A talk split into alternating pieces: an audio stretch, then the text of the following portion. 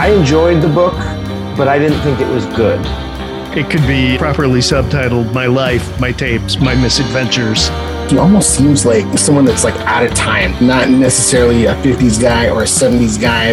The book does a lot with good and evil that I think is really a great companion with the end of season two. Welcome, friends and listeners. Thanks for joining us for another edition of Back to the Double R. This week, we're pressing the pause button on our discussion of Twin Peaks, the television show, to discuss one of the spin off books, Scott Frost's The Autobiography of FBI Agent Dale Cooper My Life, My Tapes.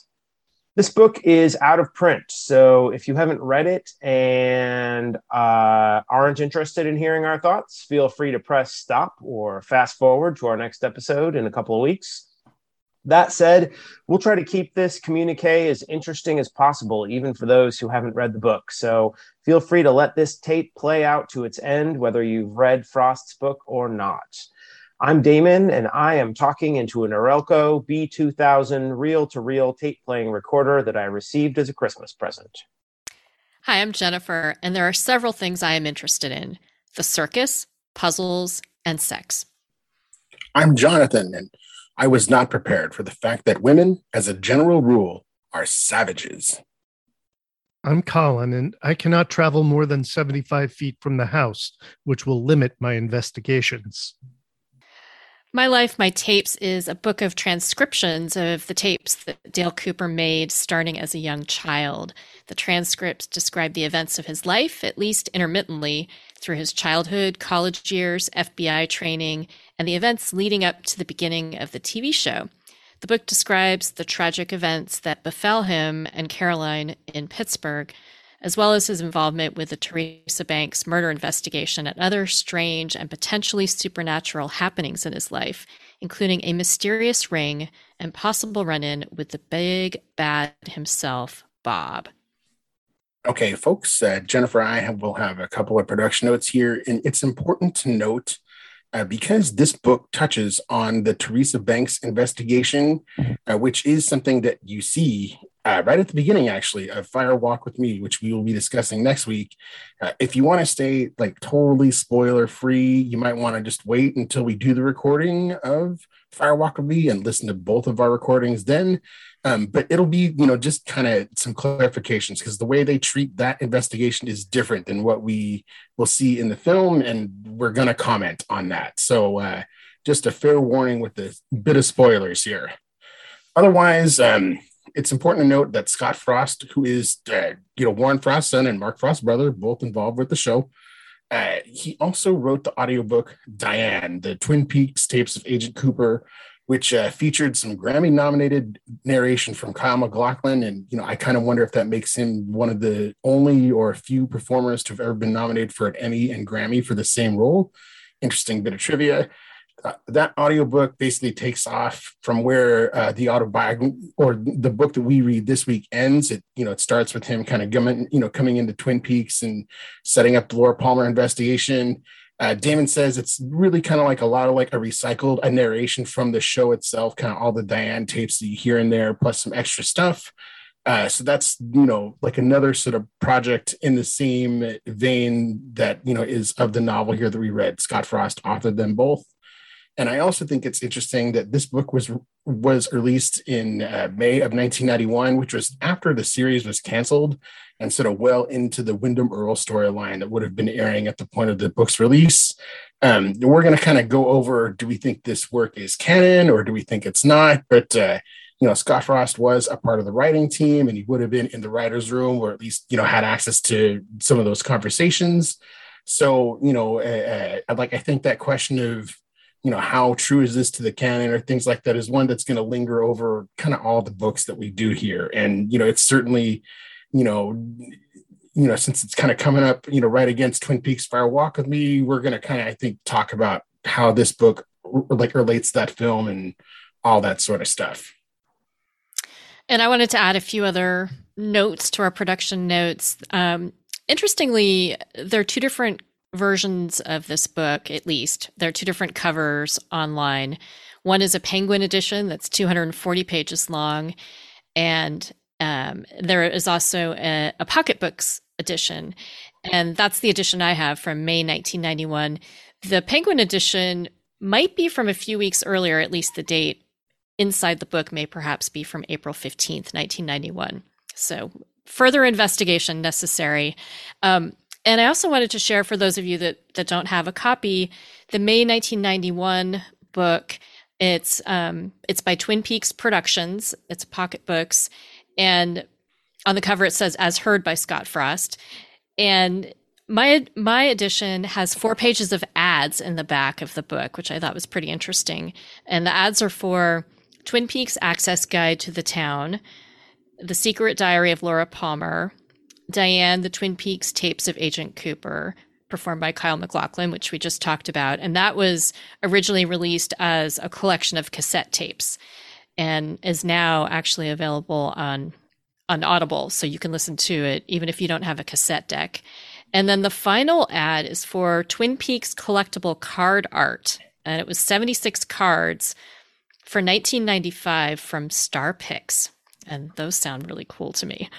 Um, so, and and then I have some additional production notes that I wanted to share. In in this book, we learned that Dale Cooper attended Haverford College, and I am also an alum of Haverford College, so was looking really closely every time there were references to Haverford in the book. But there's some interesting backstory that I wanted to share that um, there's kind of alum lore about Twin Peaks. And uh, I did a little bit of research about it today and talked to um, Rebecca Raber, who's the director of news and social media at Haverford. And then she actually reached out to the Haverford archivist, Liz Jones Minsinger, Minsinger, and they found some some cool stuff for me. So um, in 1991, February 1991, there was an editorial in the Bi-College News, which is the newspaper for Haverford College and Bryn Mawr College, its sister school. And I'm going to read part of this editorial. A few years ago, Pam Sheridan in the College Relations Office at Haverford received a mailing from ABC Television. They wanted the lead character of a new television program to wear a Haverford sweatshirt, and they needed the permission, permission of the college. The program was described as Peyton Place meets Blue Velvet, and it was going to be written and directed by a movie director named David Lynch. Well, Pam Sheridan had no idea what the show would be like or what she would be getting Haverford into. And David Lynch had done some pretty weird stuff, so she said no. Now, it's easy for us to look back at that decision and cringe. Agent Cooper wearing a Haverford sweatshirt on Twin Peaks, that would be even better than getting number one in US News and World Report. Poetic justice for a school that doesn't get the attention many feel it deserves. But what if the show had turned out to be the cop to be cop rock? We probably would have been far less enthusiastic. Both Haverford and Bryn Mawr are well respected in academic circles, and most of the people who know of the schools think highly of them. But how many people really know about the Bi-College community? Um, so, you know, in social media, there's social media groups for Haverford, and there are people to this day who are bitter that Haverford said no and did not allow Twin Peaks to um, have Agent Cooper wearing a Haverford sweatshirt. But it's funny to me because, you know, after watching the first couple seasons, it's really hard to imagine Dale Cooper wearing a Haverford sweatshirt. We we rarely see him in casual attire, so um, I I think it's fascinating that the production uh, wanted to, and I'm I'm curious when he would have worn that T-shirt. I guess it would have been you know during that period when he was um, no longer on the force. It's not surprising to me that a college would uh, like say no to that. I was in student government when I was at Western Washington, a university, and like they're all about like protecting the image of the school. And I mean, like Blue Velvet, like literally has let's just say some you know content that i think even like intellectual college people would be like not wanting to be associated with. And, and seeing as how that was like what lynch did probably most famously before twin peaks yeah I, i'm not surprised. But i get where your you know colleagues are saying oh like you know we like rue it to this day that we didn't get cooper in a haverford sweatshirt I also did want to mention, and I should thank you, Jennifer, because you showed us that openlibrary.org, which I know that's where I read the book. I think, Colin, you may have also used that service to read it, which was like really awesome and easy and super, super convenient. like, especially for um, content like this where it's like literally like just you know kind of chunks of like the book at a time not like you're reading like tolstoy or like something like you know huge it was cool because you could check it out for an hour at a time and it would like remember where you were so you didn't have to like you know like oh i'm on which page was i again and scroll through a bunch of crap like no you, you picked up like right where you left off it was very very convenient and very very easy very smartphone friendly too that's great. I'm glad that worked out. I've never used that, but yeah, this, you know, like Jonathan mentioned, this book is very difficult to find. So when that happens, I, I turn to libraries.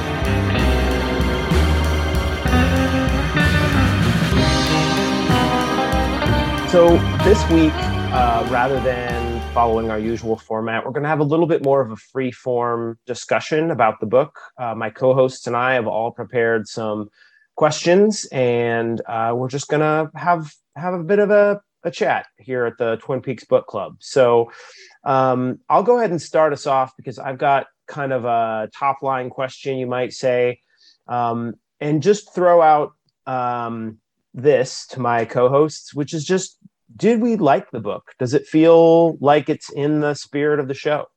I enjoyed the book, and I mean, and like I just said, I enjoyed the Haverford references, and so maybe I'll mention some of those right now. Like Dale Cooper talks about um, how he had to go take an art class at Bryn Mawr because the Quakers at Haverford didn't allow nude models, which I thought was ridiculous because the book some of so the Haverford Haverford and Bryn Mawr people take issue with the Haverford Bryn Mawr stuff in the book, saying it's not accurate. Um, and, and, it makes it sound like Quakers are prudes and they don't allow new models, and Quakers are actually not prudes. you know, it's a very liberal religion. Um, so when I talked to my my folks at Haverford, they they actually found references to nude models being allowed in classes in 1973. So that that is something in the book that's wrong. Like there would have been nude models. Um, and there would not have been football at the time because Haverford had just canceled football in 1972 because of lack of interest. So that's part of what I enjoyed is like, you know, figuring out if some of the Haverford stuff was right. I liked this book. Um, you know, I was kind of set up by you, Damon, for it to be like, you know, because you said you don't think it's really good. I mean, I'm not gonna say this is like on par with like some of the best Twin Peaks stuff, like the pilot, or you know, the, uh, the episode we just discussed, or you know, Arbitrary Law, or any of those. But it was, you know, to me, like you know, it like it felt like Twin Peaks, right? It felt like it was Cooper um, and, and, you know i don't know how they like divvied up the responsibilities between the writers and the writers room but i think it was like really clear that like scott frost was like probably one of the guys that's like hey you know you're going to be the cooper guy right? Because it's it, it, like it seems very consistent with like the voice of the character. In fact almost too consistent. I thought that like some of the stuff where he's like you know 13 or 14 years old sounded maybe a little too grown up. Uh, um, uh, but um, you know otherwise especially for someone like me who is like seen all the shows and watched the movies, like any of this ancillary stuff that came out in the early 90s that you can't really get your hands on. Uh, it was a treat to kind of like go in and like read this and you know they pull like so many things from here that like show up in like the third season either inadvertently or accidentally or who knows what so, so it was it seemed very much of a piece with like kind of you know what we're reading and i thought it was like the perfect bridge from end of season two into the movie, which we're going to discuss next week. I was thrilled to like, I'm like, oh, this is perfect timing. I liked the book too, and I liked it more than I expected to. Um, I found the uh, the early parts of the book where we're encountering young Dale Cooper um, to be sort of uh, charming in those, uh, you know, hyper intelligent, precocious youth kind of uh, subgenres. Uh, you know, not exactly Holden Caulfield, but you know, kind of kind of one of these uh, characters who is uh, trying too hard um, and sort of overcompensating in some ways and trying to get a handle on life by locking things down and you know it, it, seven or eight times in those early pages he says i now have everything i need to uh, prepare for what's to come. And then immediately after you know he's been completely unprepared for what's to come. And that was that was enjoyable. Um and as things got kind of uh hinkier and weirder and took kind of darker twists as the as the uh, story unspooled i thought um I, it felt like it both was and was not being you know kind of true to the show. But um but on the whole i was uh, uh you know i really enjoyed it. And and that mattered uh quite a bit. Yeah colin i'm with you. And i think the the sort of like cooper's almost sort of like an encyclopedia brown mm-hmm. like one of those type of characters. Like all this stuff with him as a kid i enjoyed a lot more than like as the book was getting more into like oh here's his relationship with caroline earle and windom earle. I mean stuff that you know you kind of have already heard right? But like you know that to me was like really easy just to kind of power through and get it. But i was like really fascinated by you know cooper as a you know like a teenager like a, you know the 13 year old kid we meet at the start of the book that i think was the strongest writing and like the stuff that kind of piqued my interest the most so i'm gonna stake out a sort of contradictory position here and say that i enjoyed the book but i didn't think it was good and what I mean by that is, um, I thought so. There was, um, as, as somebody already said, I think it, it it does do a fairly good job of capturing Cooper's voice, and it was nice to get a little piece of um, sort of Twin Peaks storytelling that I hadn't already immersed myself in several times. So just you know, the freshness of finding this out of print book was was kind of cool, but on the whole, um, I felt that it was pretty contrived. Um, uh, you know, with the Laura Palmer diary, there's like a reason that this document exists. With this book, there was no sense of like why these tapes would have been compiled or by whom. Um, and I couldn't like I couldn't put together any narrative in my head that would make sense as far as that goes. Um, I felt like they also just tried too hard to explain a lot of um, Cooper's personality quirks. It was like every little weird thing he did in the show, they tried to create some kind of explanation for in his history. And that just felt kind of hackneyed to me. Um, and uh, I guess I'll just conclude by saying, you know, I kind of felt like they, the, the, the Laura Palmer diary was so great, you know, and I felt like it seemed like they were trying to catch that lightning in a bottle again, and it just couldn't live up to the Laura Palmer diary, which I thought was so great. And maybe I'm being unfair because I'm making this comparison, but I just thought the Laura Palmer diary like really made a substantive contribution to the mythos of the show and our understanding of the character. And this just fell flat for me. I can definitely see that. And I, uh, you know, when I was reading, I um, I kind of had a sense uh, more than once of like, oh, we're reverse engineering Dale Cooper. Okay, yeah, all right, um, sure, sure, that's that's fun. But every time they did it, it does become uh, like a thinner product. It it becomes more like a novelty piece rather than a uh, a, a, a sub, substantive contribution um, like uh, the diary of laura palmer um, that was so integral to the show so integral to the to the storytelling even if yeah even if even if uh lynch had this kind of backstory in his mind when he conjured up dale cooper and he may well have um it doesn't it it it doesn't sort of penetrate the ethos of the purpose of the story in the same way. Well and and some of the backstory they must have had in mind you know if if they contacted haverford college asking for him to wear a haverford t-shirt or sweatshirt right. and we don't learn that he went to haverford until we read this book. So there must have been some of that backstory written somewhere.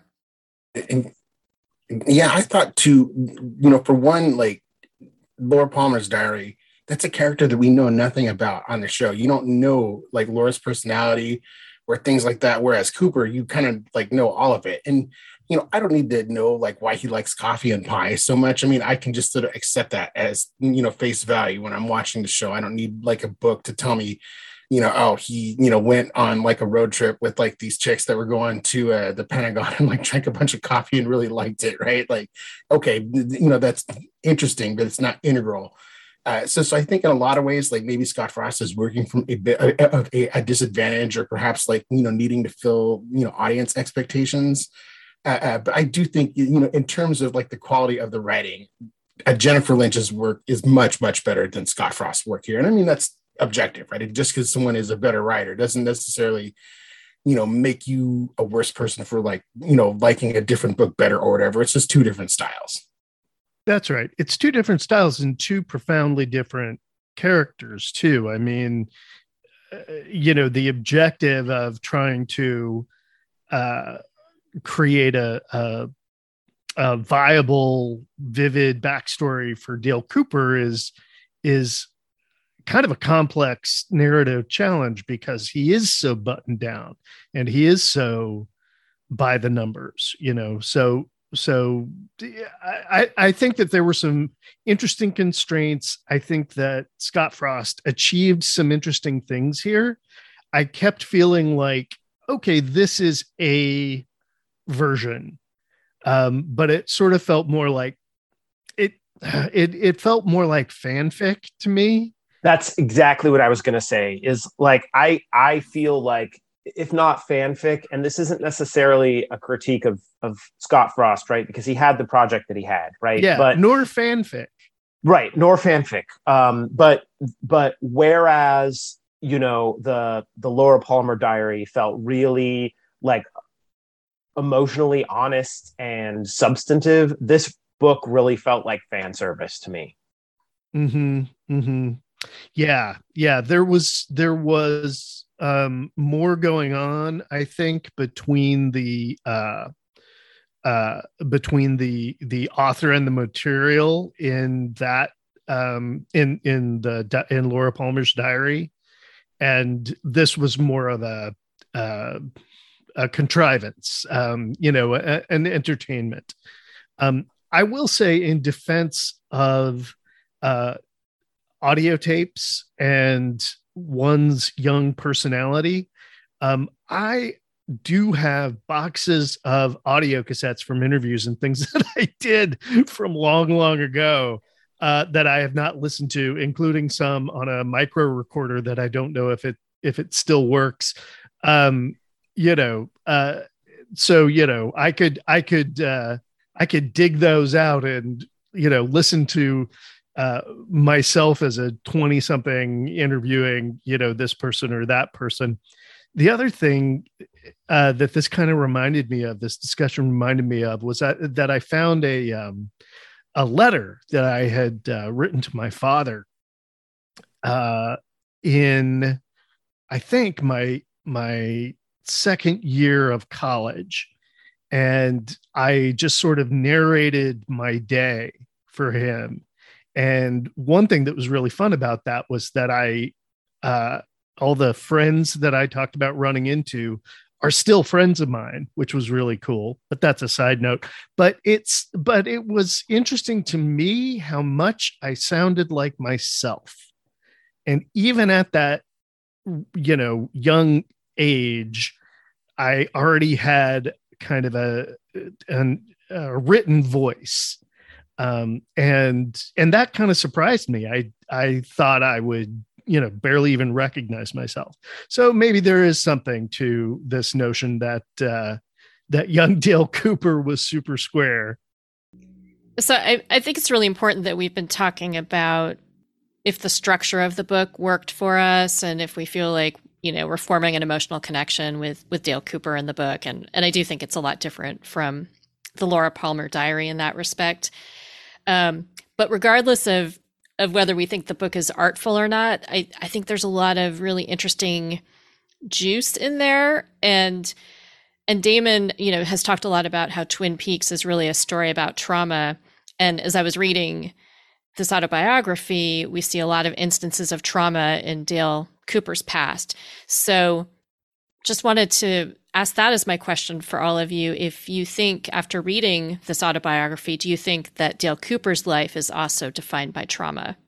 I don't know if I'd go so far as to say his life is defined by trauma, but I think that like it's interesting. This book presents sort of a lot of, you know, like I think a lot of Cooper's curiosities and natural sort of inclinations towards like observation and precociousness, like end up sort of becoming, you know, disastrous or like traumatic situations for him. I think the part that I was sort of most like struck by or most surprised by in the book is when um the the bit with his uh, next door neighbor Marie ends and like you know they have the this like you can tell a man wrote this book because like he's getting a blowjob as like firecrackers are going off from this girl who had like converted to like you know born again Christianity. And then like two pages later it's like well then she died by drowning. And and I'm like whoa you know I didn't you know there's kind of a twist I didn't expect to see coming and um you know there's like several instances where like you know so cooper has an encounter with a woman or a female that like ends in like disaster or you know tragedy or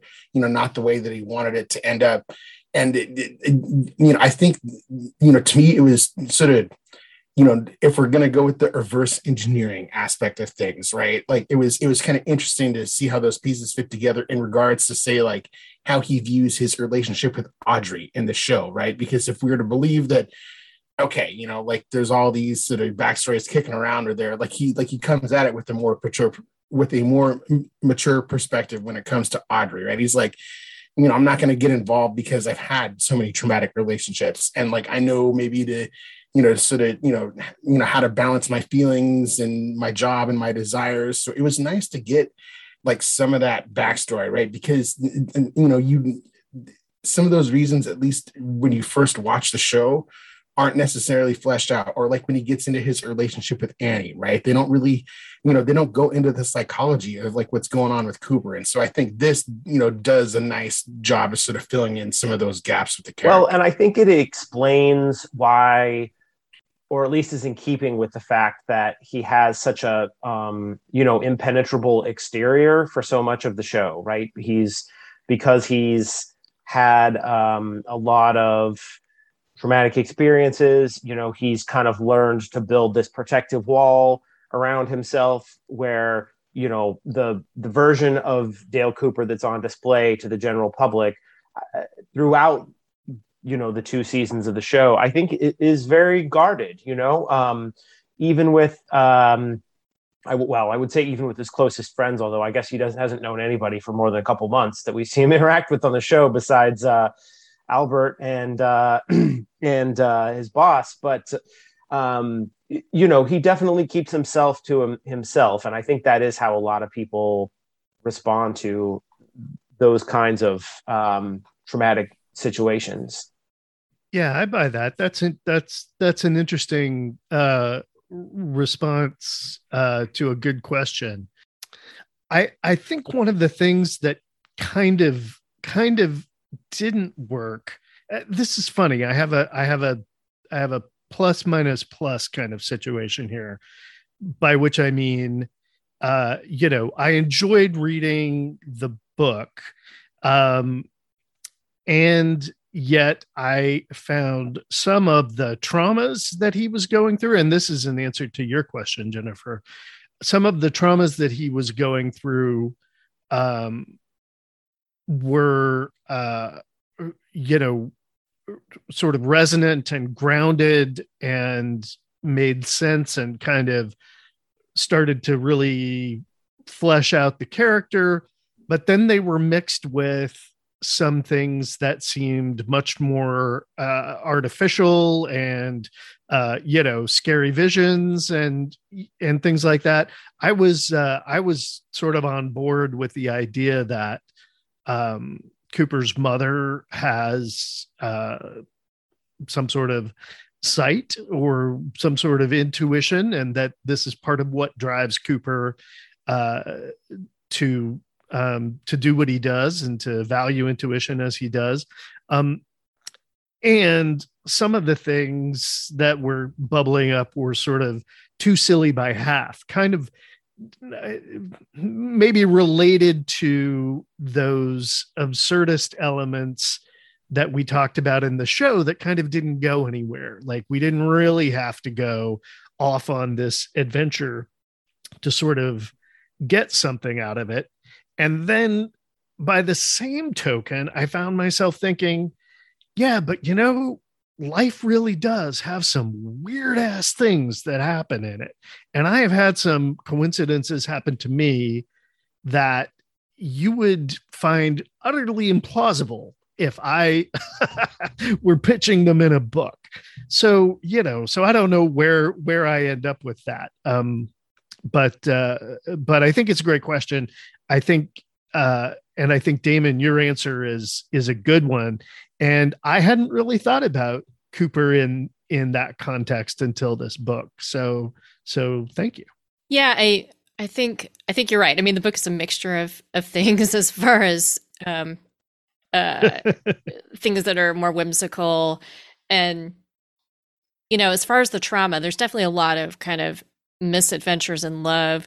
Uh, but I was also really struck by the amount of death that Dale Cooper experiences at a young age. Like early in the mm-hmm. book, he sees a dead body, then his mom dies and like Jonathan mentioned, Marie dies, Marie drowns soon after they have sex.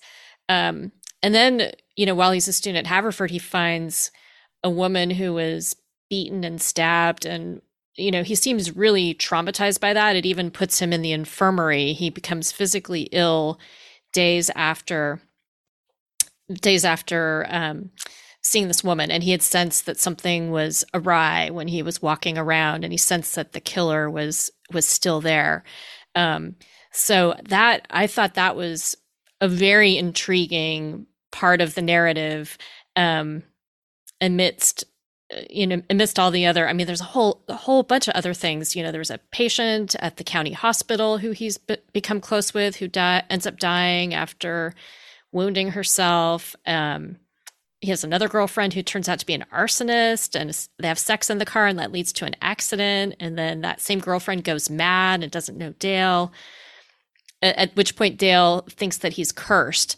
Um, so so yeah you think about the dale that we see in twin peaks and he's, still carrying that with him this idea that that he is cursed that these kind of misfortunate things continue to follow him? Yeah the um that that notion of uh, him feeling cursed it's kind of uh, between the lines through a lot of the book but then he mentions it and that is that is something that kind of resonates with uh, you know the character that we that we see in the show misadventures is a is a hilarious way to uh, describe all the things that happen in this book i i think it it could be uh properly subtitled "My Life, My Tapes, My Misadventures." Um, and, but it's very Dickensian in that way, yeah, right? that's right. That's right.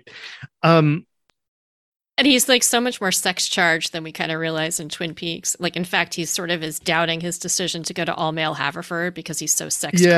crazed, which I also thought was hilarious. Yeah. yeah yeah and that's where well and i have a couple of questions sort of along those those lines too sort of where this um where this story might uh you know kind of fit in in literary traditions um but as regards the sort of the number of incidents in the book where dale has a, a scrape with death not everybody has that but a lot of us have a couple of stories that we have encountered um, either in our own lives or from someone close to us that do have kind of a, a, a chilling and a resonant effect. You know, in my case, um, you know, there were a couple stories that my dad told me about things that had happened in his life um, not like these misadventures, but you know, other things that that um, you know were were a question of life and death. And there are a couple uh, in my own life, and you know, if you if you added them all up, I'm I'm not sure that there would be a whole lot more in this book than in you know than the ones that I sort of think inhabit my my narrative. Um, so you know, I keep going back and forth between this book feeling, you know, completely, completely contrived, and then I I find myself arguing uh, for the defense against myself and saying, mm, mm, mm. probably I don't know two thirds of the way through the book, it gets really involved with like you know when he meets Windom Earle and kind of you know first first it's you know Caroline's kidnapping and then Wyndham goes missing and so you know you there's a lot of stuff in regard to that, and so Cooper at one point says. I find my ability to give aid and comfort greatly lacking, which I think is sort of completely contrary to the Cooper that we see in Twin Peaks. You know, when we you know see him with audrey right? When she comes into his bedroom uh, uh, and she's in his bed. I mean he's you know he could have be like rude or dismissive but he's very very compassionate. I mean when he you know when sheriff truman goes through kind of like his you know morose after you know josie dies like he's you know there for him with a you know compassionate sense and even you know as leland dies right you know we spent a whole pod talking about like how compassionate and you know transformative that experience was so you know i guess um you know the question I'm going to ask here: Does you know the book do enough to show how Cooper has grown in sort of like, and the book gives it about like ten years between the Earle case and Laura Palmer's murder? If not, you know, how can we sort of fill in the blanks here? Because you know, I think the Cooper we see in the show and the Cooper we see in this book are two different people. So how do we sort of track his growth? There's a part of me that wonders, uh, you know, if some some piece of this might be a little bit of an unreliable narrator situation um, you know, we know that Cooper holds himself to a very high and very exacting standard. And so, you know, when he says that he finds his ability to give aid and comfort greatly lacking, well, I mean, seeing what we see of him over the first two seasons of the show, I would imagine that his standard for what is not lacking in that department is extremely high. Um, so, so I wonder here if he's he's um, not giving himself enough credit or not like painting a full picture of the good things that he does uh, because he also you know isn't a guy who is the first one to jump up and take credit for things either. Um, and so i could imagine you know if dale cooper's making tapes that are just for personal you know reflection that he might focus on areas where he thinks he's fallen short rather on rather than on places where he thinks he's done a really good job yeah we do we do tend to be our own worst critic. Um well at least those of us who aren't sociopaths or psychopaths. But um uh but here in this pod and uh, i'm sure all of our listeners um you know it's very easy to uh see shortcomings in yourself that others um don't perceive or don't perceive in the same way and um, you know there's an there's there's an extent to which the Cooper that we see in the TV show knows himself very well. He's still fallible and makes mistakes, um, and and makes uh, mistakes of judgment in his professional life, um, and uh, you know, uh, encourages Annie to get into the uh, Miss Twin Peaks contest, which uh, may have been a quite a tragic uh, error in judgment. Um, but what the book does well, I think, is show a, a series of snapshots of a character trying to uh, know himself trying to know his limits, trying to know what works and what doesn't work. And that um, sort of underneath the contrivance, that did kind of ring true for me. And I think that is part of what that literary subgenre is about. You know, the mistakes that we make between 13 and and 22 um, which are plentiful and often ugly we I, I chuckled at the beginning of the book when he has to look up what nirvana is because you know we the dale cooper we know is all about eastern religion and meditation and that seems to bring him comfort and and we start to see some of that towards the end of the book, and there's there's such a great part where he says the TV test pattern clears his mind like a Tibetan prayer wheel, which I love. I, am fascinated by sort of um, broadcast and and what um, you know what is the mythology surrounding broadcast technology. Um, but also, I was going to say, I I think um, Damon, I like your idea about you know him being an unreliable narrator, and we are often our you know own worst critics for sure, and and we and and I also so I think that's part of it. I also think that the death of Carolyn hit him in a different way than these other prior traumas, and and we see some of that in the book where he talks about kind of not knowing who he is. Um, he says, I don't know who I am. We search and search and always end up looking into the same mirror at the same reflection, hoping that we will find something different. And of course, like that mirror seems important because, you know, later, you know, at the end of season two, he's looking in the mirror and then we see Bob. So it's like, oh my God, this is premonition. Like, does he really not know himself or is that himself? But we know it's not, it's a doppelganger. Um, so, so yeah, I think that I think that the trauma maybe is worse with Caroline. And I also think that we're seeing some of his growth as far as, you know, Eastern religion giving him some comfort. Yeah, like it's funny with the Caroline stuff like i thought that was like some of the weakest parts of the book. Like i think it really kind of relies on like oh you've seen the show and kind of know this to make it seem like why it's so important versus like say his relationship with marie when like that trauma felt like very very real right? Whereas like uh, like i'm like i don't really understand you know why you and you know what the attraction is to caroline aside from he observes oh she's like a very you know beautiful woman or she's very compassionate or you know he like he's telling us he's not showing us right?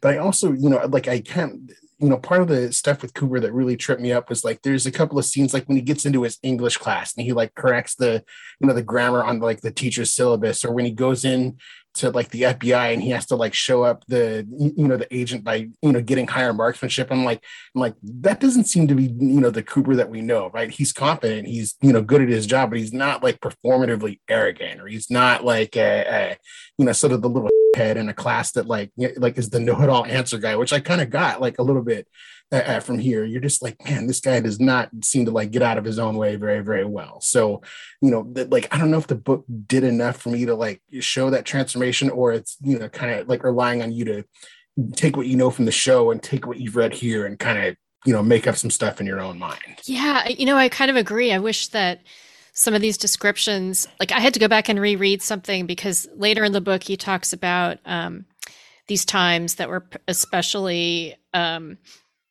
uh, intense for him as far as you know coming face to face with evil. And he mentions the time he was at haverford and that's when he discovered this woman who had been murdered. Um, and i feel like considering like how intense an experience that was for him there could have been a lot more to it. And maybe this would have been a better book if we had had more time devoted to some of these really pivotal moments rather than trying to cover what is it 10 years of his life and on on more of a surface uh-huh. level um, but another part of this um, you know could be sort of the difference between autobiography and diary and male autobiography versus female diary and I actually took a class in college where we were sort of looking at that. And I remember reading my grandfather's memoirs and being disappointed that there wasn't more emotional stuff in there. It was more about sort of like what I did, my achievements, um, which is like very stereotypical of of a male story of a male life is like this is what I've achieved. Um, versus you know female women you know are more likely to and this is like i'm talking in very broad general terms obviously but um sure. but you know there might be more about um relationships and emotions. So i wonder if some of that is at play too. Yeah i think that's a pretty good perspective and kind of answers maybe one of the you know the questions i had about their you know our two diarists right? I think cooper's is very much an account of like oh, here's my accomplishments. I was an Eagle Scout. I, you know, you know, I, I, you know, took this, you know, cross country trip that I didn't tell my parents about. I went to college, right? Versus, I think Laura's diary is very more psychological, emotional, and you know, more dreamlike. I think a couple of us have uh, gotten close to articulating an idea that I didn't uh, articulate for myself, um, which was that I think that final third of the book, you guys are all correct. It goes so quickly. It is sort of so thin, and it um, it is it is such a pencil sketch. You know, we skip over whole big chunks because it's quote unquote classified, and I can sort of see like I can imagine myself as Scott Frost, like two nights before, you know, the draft is due, saying, like, well, we're just gonna, we're just gonna say those six years didn't happen. Don't have time to to get to it. And um, and I think you're right, Jennifer. I think I think there was an opportunity to do a bunch more. And um it could have uh, been a a richer uh, experience overall um, and and gotten a little bit more into um, some of those pivotal things that happened later in life. Well and the gaps too coming back to you know sort of the point that i was making earlier about this being sort of an attempt to recapture the magic of the laura palmer diary. It's like in the laura palmer diary there's these gaps there's a reason for them, right? They're the the pages that have been ripped out. We see it happen in the show. Here, it just it, it feels a little lazy to me, right? It's like we just didn't want to write about this part, or the book was getting too long, or like it's meant to feel mysterious, or you know, it's just like we didn't need to repeat that like gaps in the narrative thing from the Laura Palmer diary here, and I wish that we hadn't. I totally agree. I thought that was ho- I thought that was hokey. I thought it could have also been maybe that they're like, oh, perhaps like had the show gone, you know, three or four or more seasons, like, oh, maybe this is backstory that is like yet to be revealed. I kind of maybe thought that could have been coming into play here too. But yeah, either, but you know, we didn't need the gaps, right? You could have told me that like, you know, because it goes sometimes. I think there's like what, like it jumps like you know, 18 months, then like three years, then a whole bunch of time. You just could have put the dates, and I would have been like, oh, okay, they didn't choose to include whatever recordings he did. You didn't need to justify like one but way. This is other. part of the contrivance too, right? Is like who's put these recordings yeah. together and why and for whom. There's there's no explanation of that. Whereas in the Laura Palmer diary, it's a diary. Here it's like somebody has compiled all these tapes for some reason and made editor's notes to help stitch them together but there's no sense of who did that or who the audience for this is meant to be. And that's that's part of what rubs me the wrong way about this and makes it feel really contrived. Well i mean i think it's in the title right? This is you know a, an effort at autobiography which has you know exclusions that sometimes point to things one wishes to conceal. Um but it isn't really but it isn't done in any more than the title. And and so it seems it it it seems very alienated from the authenticity of the other book. Yeah it's weird. It's as told to scott frost that it's scott frost find these tapes and then put together. Yeah it I, I think this is back to something Damon was saying early on. Like, why why does this exist? I think a lot of the questions that you guys have brought up are things that I wanted to raise too. But one of my one of my questions, I think, it kind of threads through some of these conversations, and I want to pose it in an unusual way, uh, which is sort of to say, and and I'll explain why. Uh, which is to say, is do we do we think Dale Cooper is a child of the 50s or a child of the 70s?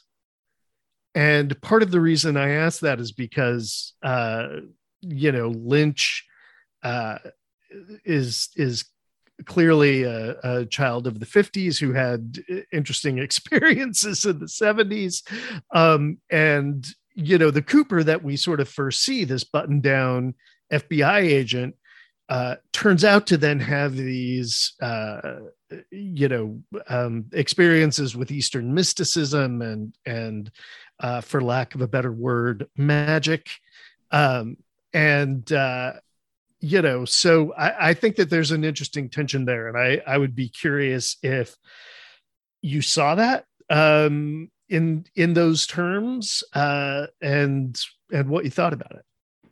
You know, to answer your question, um, did you guys see the movie Judas and the Black Messiah? that came out like this past you know holiday season it's about um you know like the fbi spying on fred hampton and all that sort of right, stuff right right. so there's a character in there played by Joseph Gordon-Levitt who's like you know a real square FBI agent, like you know squarely in the vein of like a Dale Cooper, although not like weird, right? Just like square cock kind of a dude.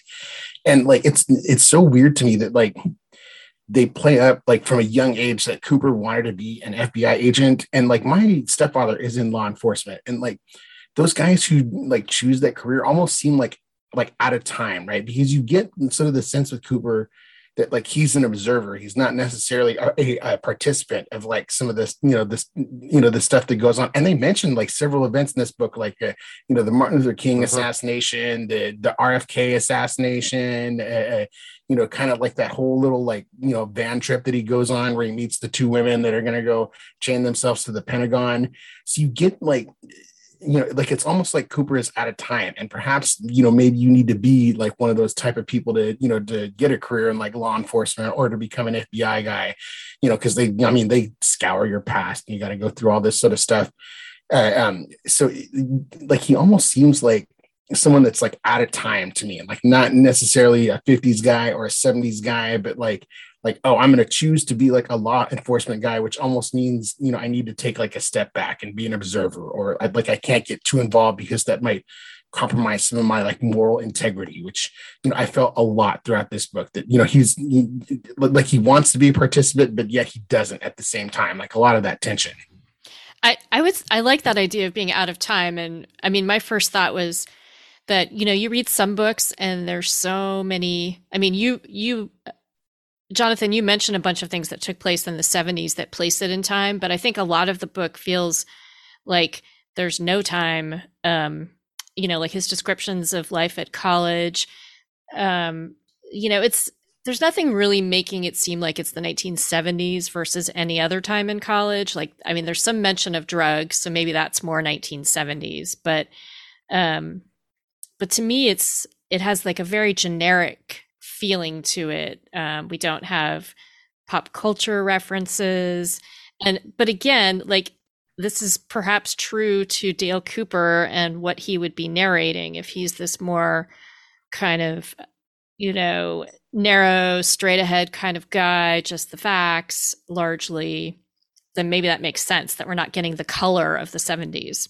Well, and I think, you know, there's two different ways that you could read this. One is that like, well, you know, it's lazy writing and doesn't feel of its place and time. But the other way that you could read it, the more generous way, um, is that you know much of Twin Peaks feels that way too. Um, is that you know, is it the 50s? Is it the 90s? Is it the 80s? It's kind of all mashed together, right? Um, and that's true in terms of both sort of the um, aesthetics, but also some of the personalities um, so, I mean, in that sense, um, you know, maybe that maybe that's a good fit with what we see in the show, um, where where you know lots of things kind of feel taken out of time or um, like they'd be and like they're anachronistic, but like maybe they'd be anachronistic in any time. Um, and I think Cooper is that too. So, um, so in that sense, you know, is he a child of the 50s? Is he a child of the 70s? Yes, well, and I, uh, of course, I think um, you know there isn't there isn't a definitive answer uh, uh, uh, one way or the other. Um, I like yes as an answer. Um, there's actually a uh, a really interesting uh, book, uh, an academic book called uh, "From Counterculture to Cyberculture," if I recall correctly, um, and it it demonstrates it, the argument over the course of the book is really interesting that the counterculture arose from a reaction to post-war um, uh, sort of clamping down on individualism and express, uh, you know, sort of self-expression. You know, during the war, a lot of uh, smart people were engaged in interesting projects. Uh, uh, you know, especially scientists and people who were starting to do things in very early computing and television, sonar, uh, you know, all sorts of interesting stuff. And the kind of, you know, the clamp down on that expression actually has a direct line to the explosion of the counterculture uh, in the 60s, which in turn gave rise to the cyberculture of the 90s. And we still see it kind of ping ponging back and forth even today. Um, you know, where, uh, you know, our, our fame, you know, one of our uh, richest billionaires is yet another famous dropout from yet another famous uh, Ivy League school. Um, you know, so there's this there's this interesting uh, relationship between the button down 50s and the loose and electrified uh, experiential 60s and 70s. And um, I think Cooper is one of the few characters on television who kind of captures both of those things and brings them together in a way that um, you know you can you can sort of see plausibly how somebody would land in that unusual uh Punnett square mm-hmm. well and you know one thing that you know i've always you know noticed about cooper is he's not like judgmental, right? I mean, you know, some of these guys who end up being like cops or in law enforcement or whatever, it's like, oh, hey, I want to beat up that stupid hippie, or like, you know, they, like it's like it's something that they like morally hate or that that, that they're against, or you know, something that's like really driving them. And uh, and I think this narrative makes clear that it's that it's almost like a function of like Cooper's like natural sort of curiosity and like sort of you know wanting to like solve mysteries that he you know wants to pursue the life of an FBI agent. So you, like you never see him be like oh well like the way they raised people in the 50s sucked and like we do it better now or he's never like oh like you know god those like smelly hippies from the 60s like I couldn't stand those guys. He like he sort of takes everything as it is, right? He's not like you know passing judgment or you know you know like issuing a, a, condemnation he's you know he's kind of floating out in the ether man and kind of takes it all in at all you know at all times well, I mean, he's definitely of the 70s as far as the tape recorder. I have to get that in there. Like, you know, sure. he wouldn't have had a portable tape recorder in the 50s. Like, tape, when people first started getting tape recorders, that was a big deal. Um, but also, we haven't talked about um, the fact that he was really interested in going and being a part of the traveling circus. And when he's rejected by the traveling circus, he decides to accept Haverford's offer to go to college. So, you know, it would be great to have more of that because clearly, you know, clearly there's a lot going on there that is not developed at all. That um, that he has this intrigue with uh, this this magical circus life too. And I don't know what period of time the circus would be. I mean, I guess the circus is pretty timeless. It's perennial. Yeah. Yeah. So one more thing I want to make sure we talk about before we kind of wind down uh, for this episode is the ways that this book interfaces with Fire Walk with Me, which we'll be talking about next time. By the time this book came out, the chances for a third season of Twin Peaks were, you know, slim and none. Um, although, from what I've read uh, online, it sounds like you know the original sort of impetus for this book was to sort of fire people up for a, for a third season, um, or you know act as a bridge between a second and third season. So the question that I would pose is how well do we feel this book works as a bridge between the show and Fire Walk with Me? Might it have worked better as a bridge to a third season? Does it give us any hints about what a third season might have looked like? Uh, does it work well to sort of guide us into uh, our discussion of the film? This is a perfect introduction into the film. Uh, um, like for one, they cover like a lot of the Teresa Banks ground, which in this book you should take as like non-canonical because I am going to go with the film version of the events where we see Chet Desmond and uh, Sam and Deer Meadow, and we'll discuss a lot more about that when we get into the movie. But um, I also think that like one theme that like I was really surprised to read in the autobiography is like there's must have been like at least three dozen instances where you know Cooper talking into his tapes mentions electricity and I was just like, and and it, it, like especially given like how important that has become even to the third season of Twin Peaks. Um, like I like that Frost, you know, manages to like weave in those themes, and he even writes on uh, one of the entries here. It's from when he's you know you know actually like you know got Diane as his secretary, and he's you know making a recording. He says, "Diane, I have just woken from a dream that I fear is far more than random synapses discharging electrodes into my subconscious, right? So they're even like priming you to get like, you know, to make the connection between electricity and the dream world. And I mean, there's, I mean, that's not the only time that they make, you know, sort of that sort of comparison in the, you know, in this text here. So, you know, when, like, it's like, it's crazy that we read this now because I'd never read it or didn't know what to expect, but you know, seeing like that theme brought up, I'm like, okay, I'm ready for Fire Walk with Me now. I think it puts uh, an interesting light on um, the relationship between uh, Cooper and Gordon Cole and sort of the culture of the Philadelphia office.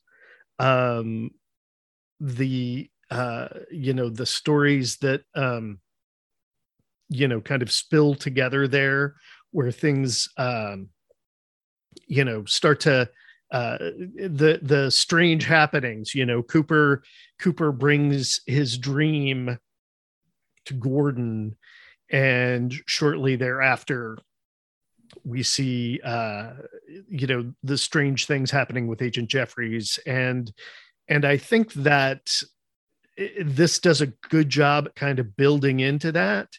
And i can sort of imagine a a, a, a sort of a, an ahistorical season three you know a season three without the cancellation um, that uh, would have brought more of cooper's um, uh, you know his his mystical side forward. Um i don't know what they might or might not have done with him being trapped in the black lodge or if that would have lasted you know uh for much of the season or if he would have gotten out. I mean it, will be interesting to speculate and i can't wait to dig into season 3 um but you know i could sort of see them moving some pieces around but i also get the feeling I don't know. I get the feeling that that the the book is compromised uh, in part because of what we knew was happening as uh, the show was getting shut down. I, I think it re- is a really interesting bridge between season two and Fire Walk with Me. Um, I the book we haven't talked a lot about this, but the book does a lot with good and evil that I think is really a great companion with the end of season two. Um, mm-hmm. And then mm-hmm. when we move into Teresa Banks, that kind of ties ties in with all of that. And he talks about with the Teresa Banks murder um, that he senses an evil that's old and very dangerous, and that makes me think a lot of what we saw on Twin Peaks season one and two. Like we know that there's this very old and dangerous evil in the town, and we learn more about that throughout season two. Um, and so I think that um, yeah, it's helping to prime us for kind of delving into this more in in Fire Walk with Me. I think the other thing that's important, especially in regard to Kyle MacLachlan and Cooper, is that he didn't really want to be in Fire Walk with Me, and he's not in Fire Walk with Me for very, very much. There's mm-hmm. very, very little of Cooper in the film. So you, you, know, I do kind of like that we get a whole bunch about him here because you know he's really not a character in the movie. You know, we spend time with pretty much everyone else aside from him, so it's nice to sort of you know get this last chunk of Cooper stuff before we move into a narrative that really doesn't involve him at all. What what I kind of like about this, um, you know, the Teresa Banks stuff in the diary is it, it gives us a, a chance to imagine what it would have been like for Cooper to be investigating that case.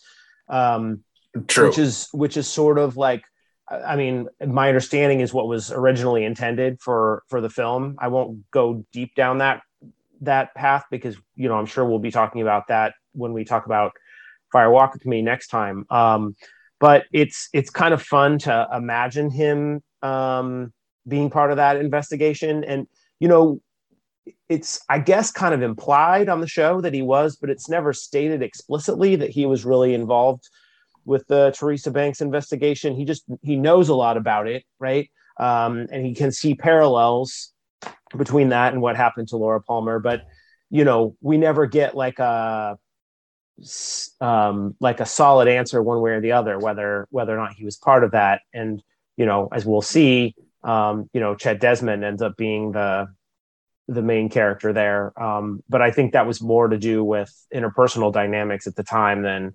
um, you know creative uh, creative intent on Lynch's part. I do think the film is better for having Chet Desmond in those scenes, but we'll save it for that part, right? right?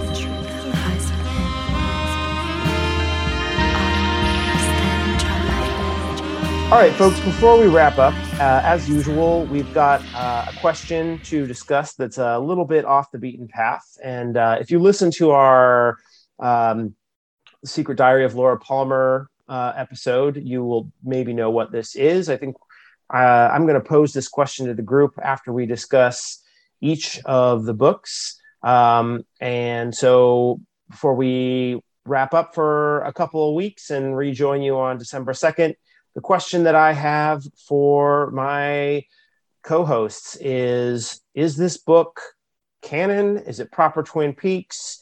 Do we care about the answer to that question? Does that matter? I have to answer from a Haverford perspective again. It is canon because Dale Cooper, we embrace him as an as an alumnus of our fair college. And if this autobiography did not exist, I don't think we would know that he went to Haverford. So that's my that's my answer. I guess I'll go next. Um, I'm gonna have to say absolutely not. Um, the contradictions to what we see in Fire Walk with Me are just too big. And obviously, if we have to choose a Scott Frost spin-off novel or a film directed by David Lynch and decide which one is canon, it's got to be the Lynch book. Um, also, as I uh, I think mentioned when we talked about the Secret Diary of Laura Palmer, um, that one is the only one that Lynch has actually personally uh, endorsed. Um, and uh, you know, as far as I'm concerned, while there are many important uh, participants in the Twin Peaks project, if uh, if Lynch isn't on board, it it's it's not canon. I'll go since I'm going to directly contradict some of the things that Damon is saying.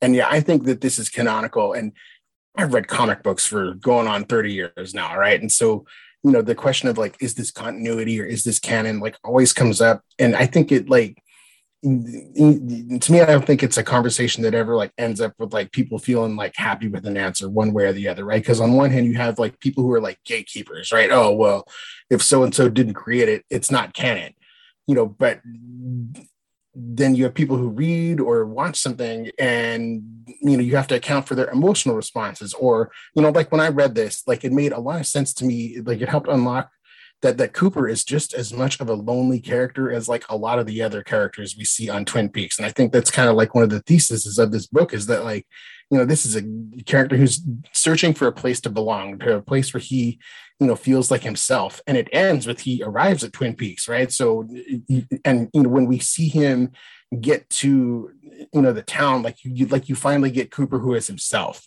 right? The, like you know kind of the fully like realized version of you know who that character is supposed to be. So i mean it doesn't matter that like lynch didn't write this to me and it doesn't matter that like they clearly like went with the teresa banks thing that gets like retconned as soon as the movie comes out. If you've read comic books things get retconned all the time man and, and you know if you want to be a stickler about it and like try to you know no prize your way into a solution that's on you all right? Like you, you know i think us you know you can be like okay cool. Like the, what we see in the movie is a heck of a lot better than like you know sort of the you know what we see here right? And and and that's fine. Both things can exist right? You, you, just like dan was saying it's fun to imagine how cooper would have like treated that situation but it's clearly i think like you know not something that's there. So you know i'm always about like inclusivity or inclusivity when it comes to you know stuff that's canonical unless it's like outright terrible or like disrespectful to a character which i don't think this is right? It's you know it's not like you know you know making cooper you know be like you know some sex fiend or like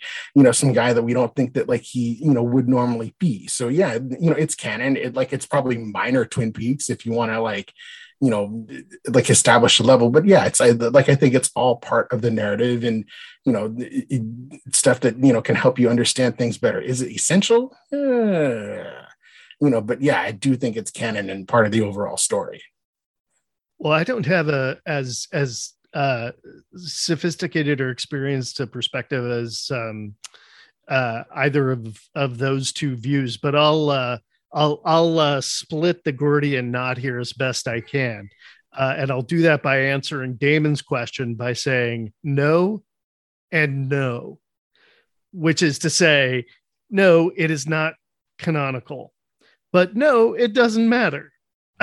so I agree with you, Damon, that there are uh, there are things in this book that constr- well I don't know if you would agree with this, but but I I, I think there's a case to be made uh, to say like, no, this isn't Twin Peaks canon, um, uh, um, because of some of the uh, contrivances that we talked about and and sort of the opportunism that we kind of pick up on in a couple places, and I think I think it could have more squarely landed in the canonical space if it had really lived up to everything it could be.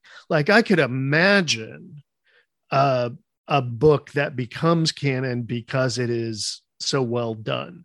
Uh, but this isn't that book.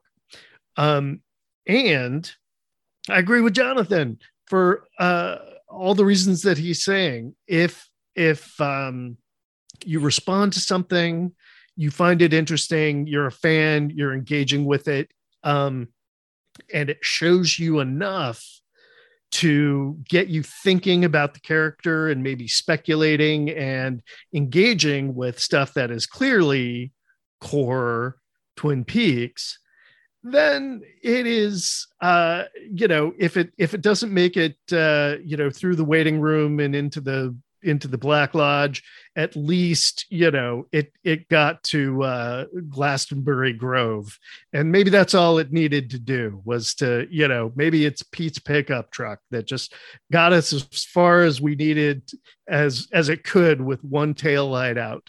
Um, so uh, I think you're both right. Uh, I kind of think you're both wrong, uh, but uh, peace and I'm comfortable with being wrong. I don't I don't think it matters if it's canon or not canon.